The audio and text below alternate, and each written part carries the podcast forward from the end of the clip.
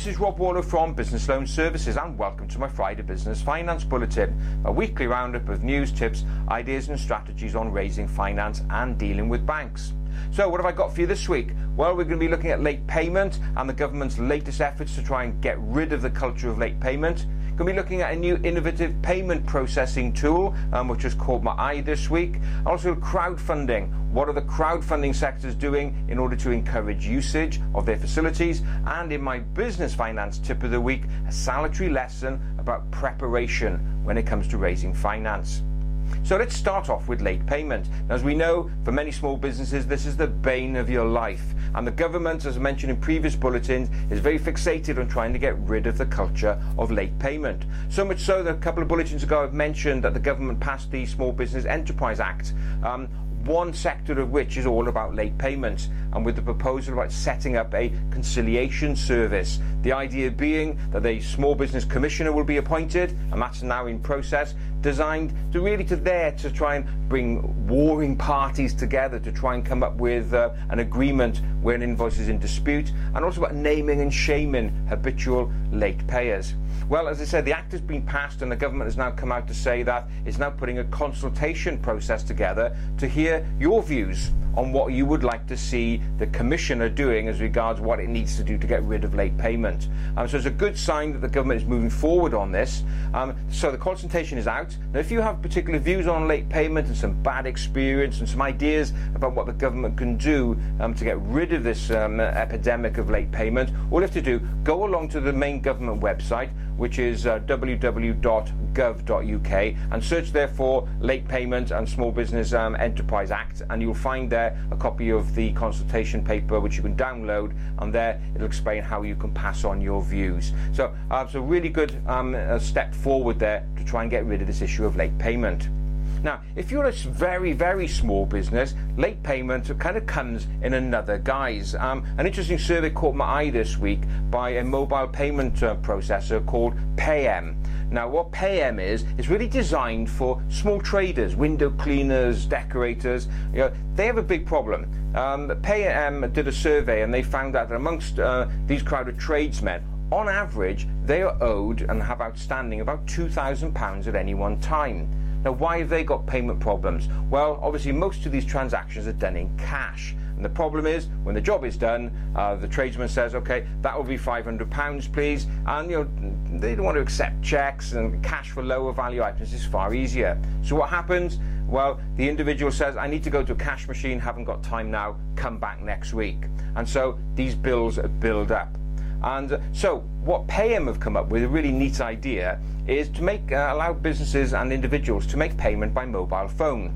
So all you have to do, both parties download an app from the PayM website, and so then you just essentially make payment through your mobile phone by exchanging mobile phone numbers as opposed to passing over your uh, account details in terms of sort code and account number. So it's a neat way. So obviously the main benefit for the tradesman is the money is in the bank account straight away without having to call back. A neat way of trying to avoid late payment problems and cash collection problems.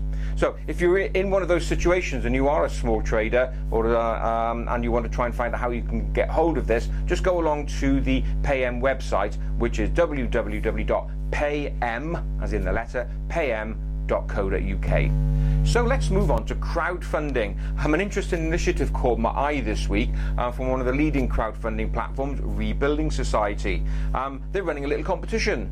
And so if you're a business now looking to, uh, to raise money, in order to encourage you to go and visit Rebuilding Society, they're running a competition. The competition is uh, go in and request a loan over the next uh, couple of weeks or so, and your name will be thrown into a hat, and you may be lucky enough to be winning the prize, which is up to £25,000 interest free loan. Yep, up to 25 grand free of interest. So that's quite an incentive, isn't it? Especially if you're looking to raise money via crowdfunding right now. So if you want to know more about that, just pop along to Rebuilding Society's website, which is rebuildingsociety.com. Moving on to Funding Circle, another one of the leading providers um, in the crowdfunding sector. Um, interesting news there. Uh, Funding Circle are looking to put their own investment fund together.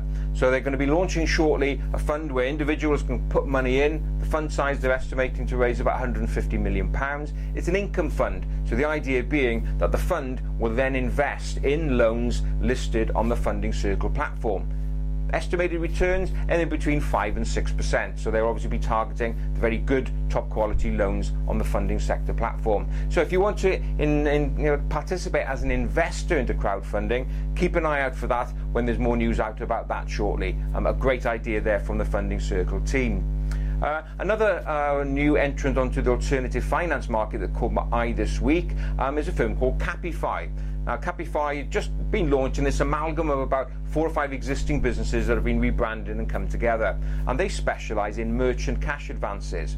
Now, there are many small businesses perhaps out there like you who take a lot of payments through credit cards and debit cards. And so you have quite a predictable stream of business coming through, especially if you've got a long track record. And what these merchant cash providers will do, they'll have a look at that income stream, and particularly in Capify's case, you can borrow against that predictive income stream anything from three and a half thousand up to half a million pounds. So how does it work? Well, you get the loan, and then what Capify does for every transaction then that you take on your card, they take an agreed percentage of that in a form of a regular repayment. So it's just a great idea of being able to speed up access to finance and at the same time utilizing the predictive cash flow that you get from cards. If you want to know more about that, go and visit their website, which is capify.co.uk. And so on to my business finance tip of the week. And I have a salutary lesson to share with you. Earlier this week, we had a call from somebody who'd purchased a property at auction. Now, as you know, when you buy something at auction, you've got typically up to 28 days in which to complete the deal. Now, unfortunately, in this particular case, um, the guy had lost one week due to various reasons and was only just really getting into now trying to raise the finance, but the clock was ticking. And we're only left really with about two and a half weeks or so to try and raise money. Now, now we're miracle workers, I like to think, but you know, even for us, that's a little bit tight. And it's possible we have found a solution for him. Um, but the real lesson is, and the tip I want to share with you, Jen, is about preparation. I've mentioned before, you just never know when the deal of a lifetime is going to fall on your table, and you must be able to move very fast. Now, obviously, the preparation from a bridging and an auction perspective is to make sure that you've got a bridging company and or finance lined up well in advance if you can, so you can move very quickly. But if you're looking at general finance, it's the same thing. Be prepared. You just never know when something's going to land on your desk and you think, I have to have this. We have to grab this opportunity. So that preparation really comes in making sure that all your financial information is bang up to date, making sure that your credit record is clean and you'll know what's on there. And if there are errors on there, you're constantly getting it right so lenders don't get scared. It really is all all about preparation. So just think about it. If I came to you today with an absolute cracker of a deal, could you move quickly? Could you get a ready business plan off the shelf? Could you get your accounts together? Could you get a uh, financial forecast all drawn up, ready to go? If not, that's your homework, that's your preparation. So here we are at the end of this week's Business Finance Bulletin. As ever, I hope you enjoyed it, and if you did, don't forget to share it amongst your friends. Give us a like on social media. Also, don't forget podcast only versions as well. You go to our SoundCloud page or iTunes, just search for Business Finance Bulletin. You'll also find some relatively new Business Finance Bulletin extras. Now, these are podcast only versions in which uh, I look at the subject of raising finance in much more depth. And again, you'll find those on our SoundCloud and podcast page. So that's it for this week. Thanks so much for being with me. I look forward to being with you again very soon. Thanks very much. Have a great, successful, and profitable week ahead. Bye bye now.